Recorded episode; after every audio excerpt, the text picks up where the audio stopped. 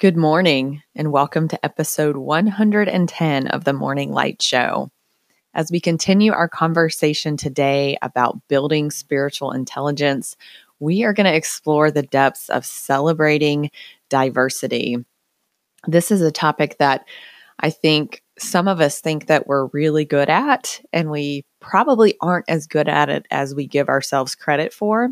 However, if we can practice opening our minds and our hearts to other ways of being, and most importantly, if we can be vulnerable enough and humble enough with our own opinions to know that there's room for all of us and really embrace that abundance mentality, then celebrating diversity becomes a gift for all of us.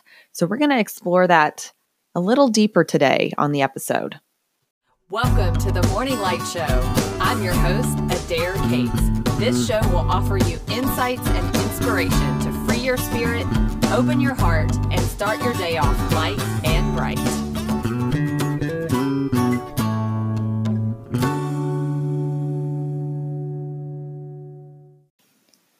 Last year, my family attended the Atlanta Pride Parade back in October for the first time with two of our best friends who are gay men. And it was one of the most joyful experiences I've had in my life, and definitely one of the most fun things that I've done in Atlanta ever. And I wasn't really sure what to expect, but you know, it's a parade. So I knew it was going to be a good time, and the kids were really excited. And we took the train downtown or into Midtown.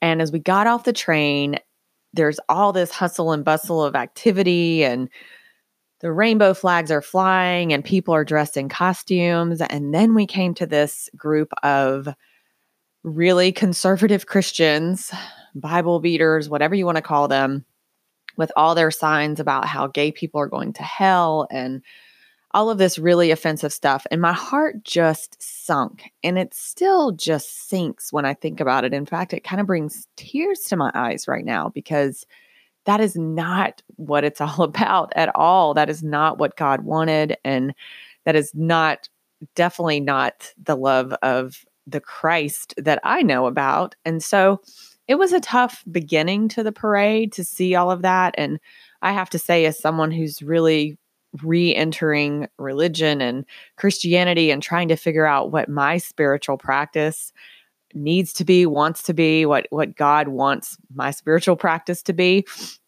All of those things, those are the people that make me want to run away from the church. And I feel like that's just so incredibly sad. And it's fear based, it's not love based. And celebrating diversity and being all that God wants us to be is is all about love. And I have to say after we moved past that group of people and found our friends and found our spots, we had an absolute blast. And I've never been in a crowd of people that was so caring and inclusive and fun and the kids literally got we probably came home with 10 different flags. I got my face painted and everybody around us made sure that when people came out and gave out candy or any kind of tchotchkes that the kids got some. It was super super sweet. So when i think about celebrating diversity i have that contrast in my head. And whenever i dug into spiritual capital and this section about building and celebrating diversity it you know, it made me realize what an important aspect of who we are this really is, especially if we want to be more spiritually intelligent and more in tuned with one another. Because when we don't celebrate diversity, we get really comfortable in our own groups, in our own neighborhoods, and we have this sort of myopic vision of how life is and what things are. And I think we have to stay open to the viewpoints and the different backgrounds and all the beauty that comes from the contrast of the opinions. So, one reason, the main reason that people don't celebrate diversity is fear. And in our brains, since we are wired for survival, if there is someone that is considered outside of our tribe, they feel like a threat to us. And so when we see these divides between people, which I hate to admit, but I feel like we're seeing it more and more in our culture now, especially with the political scene and everything else. But it's definitely at a breaking point. It's so fear based and it's so dogmatic and so I'm right and you're wrong that we're missing out on the beauty of it doesn't have to be either or, it can be both. There's no reason to think that there's only one way to think of things. And when we consider quantum physics, which basically says that whatever we perceive as truth is truth, there is really no universal truth in any of it. So, why not be okay with the discomfort of different opinions, different backgrounds, different types of people, different c- cultures, etc. There's a couple things I want to point out from the book and read from the book Spiritual Capital about diversity. And one of the things is that Westerners see conflict as something to be resolved. And it says usually through the defeat of any opponents. And I do think that happens for us. We get very ethnocentric as Americans and as Westerners, and we think that we, our way is the right way. And the way that we do things is the way that everybody else should do things, but not necessarily true. And then this whole idea of tolerance, and I sometimes see this bumper sticker of, and it says tolerance, and it's meant to be a beautiful thing, but tolerance is not a beautiful thing because it indicates that there is a tension in your acceptance of someone. So I'm just going to tolerate this. I'm not really excited about it. Even if I think about in my home, I'm just going to tolerate this mess. I'm not happy with it. I'm not accepting it. So we need to move from that tolerance mindset to full acceptance and just being at peace with it's okay if people are different. It's okay if they have different opinions and different ways of living and different ways of doing things. A couple other things that I'll read from the book.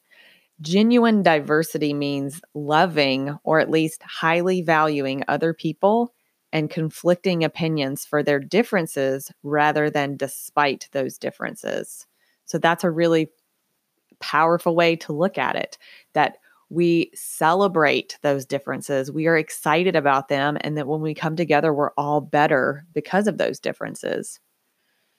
So, what happens whenever we don't celebrate diversity is that we have a lack of trust in ourselves and a lack of trust that the truth will emerge from the conflict. And I love this idea of allowing the the forces that be and in my world i call that god to to make the decisions about what's right and what's wrong and what works and what doesn't work and let people experiment with different things in their lives and different viewpoints and opinions. So i think just to summarize this whole idea of celebrating diversity it's going deep within ourselves and looking at everything through the eyes of love and acceptance, and just knowing that there are going to be plenty of things that you don't necessarily agree with. Even whenever I look back at the people that were at the beginning of the Pride Parade, it's like, how can I accept them and go back to what we talked about yesterday, feel compassion for them and see them through the eyes of love, even though their opinion is different from mine? How can we celebrate? And that's a tough one for me. How can we celebrate that it's okay that those people believe that instead of hate on them? Because when we fight back with hate, we're just doing the same thing back and forth to each other. So, how do we practice celebrating diversity? Well, one of the most important things for us to do is to talk to people. So have conversations with people that have differing opinions. And I've heard of this a lot more lately where you get a mediator and then people on totally different opposite ends of the spectrum of something and at least help them understand why the other person believes what they believe. And it doesn't mean that you have to be convinced one way or the other, but just having taking the time to instead of pushing that person away to walk in their shoes and see how it feels to have their opinion through these um, dialogues. It also helps to experience different cultures and travel and try different foods and be around different groups of people.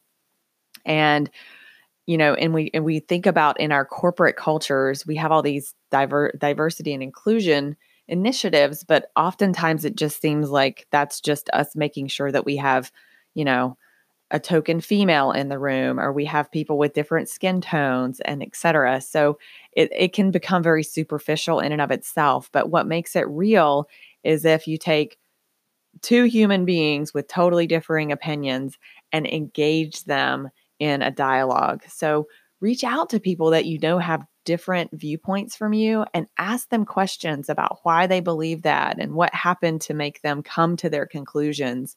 And it will help you have a softer heart and bring in that compassion. And it will also help you celebrate the diversity and all the good that comes from having different types of people come together. So, as always, we're going to end with some questions. This is your diversity check. So, you get to answer yes or no. Do you relate easily to people who are different from yourself? At a party, do you reach out to meet new people rather than chatting with those that you already know? Do you feel there is more than one way to solve a problem or reach a goal? When having a conversation with people you disagree with, can you see their side of the issue? All right. I wish for you an awesome day today, celebrating all the diversity that's around you. And tomorrow, we're going to talk about one of my favorite aspects of spiritual intelligence this concept of field independence. And what that means is just not really caring what other people think about you and being able to stand up for what you believe in, regardless of what everybody else is doing. So we'll look forward to talking about that on the show tomorrow.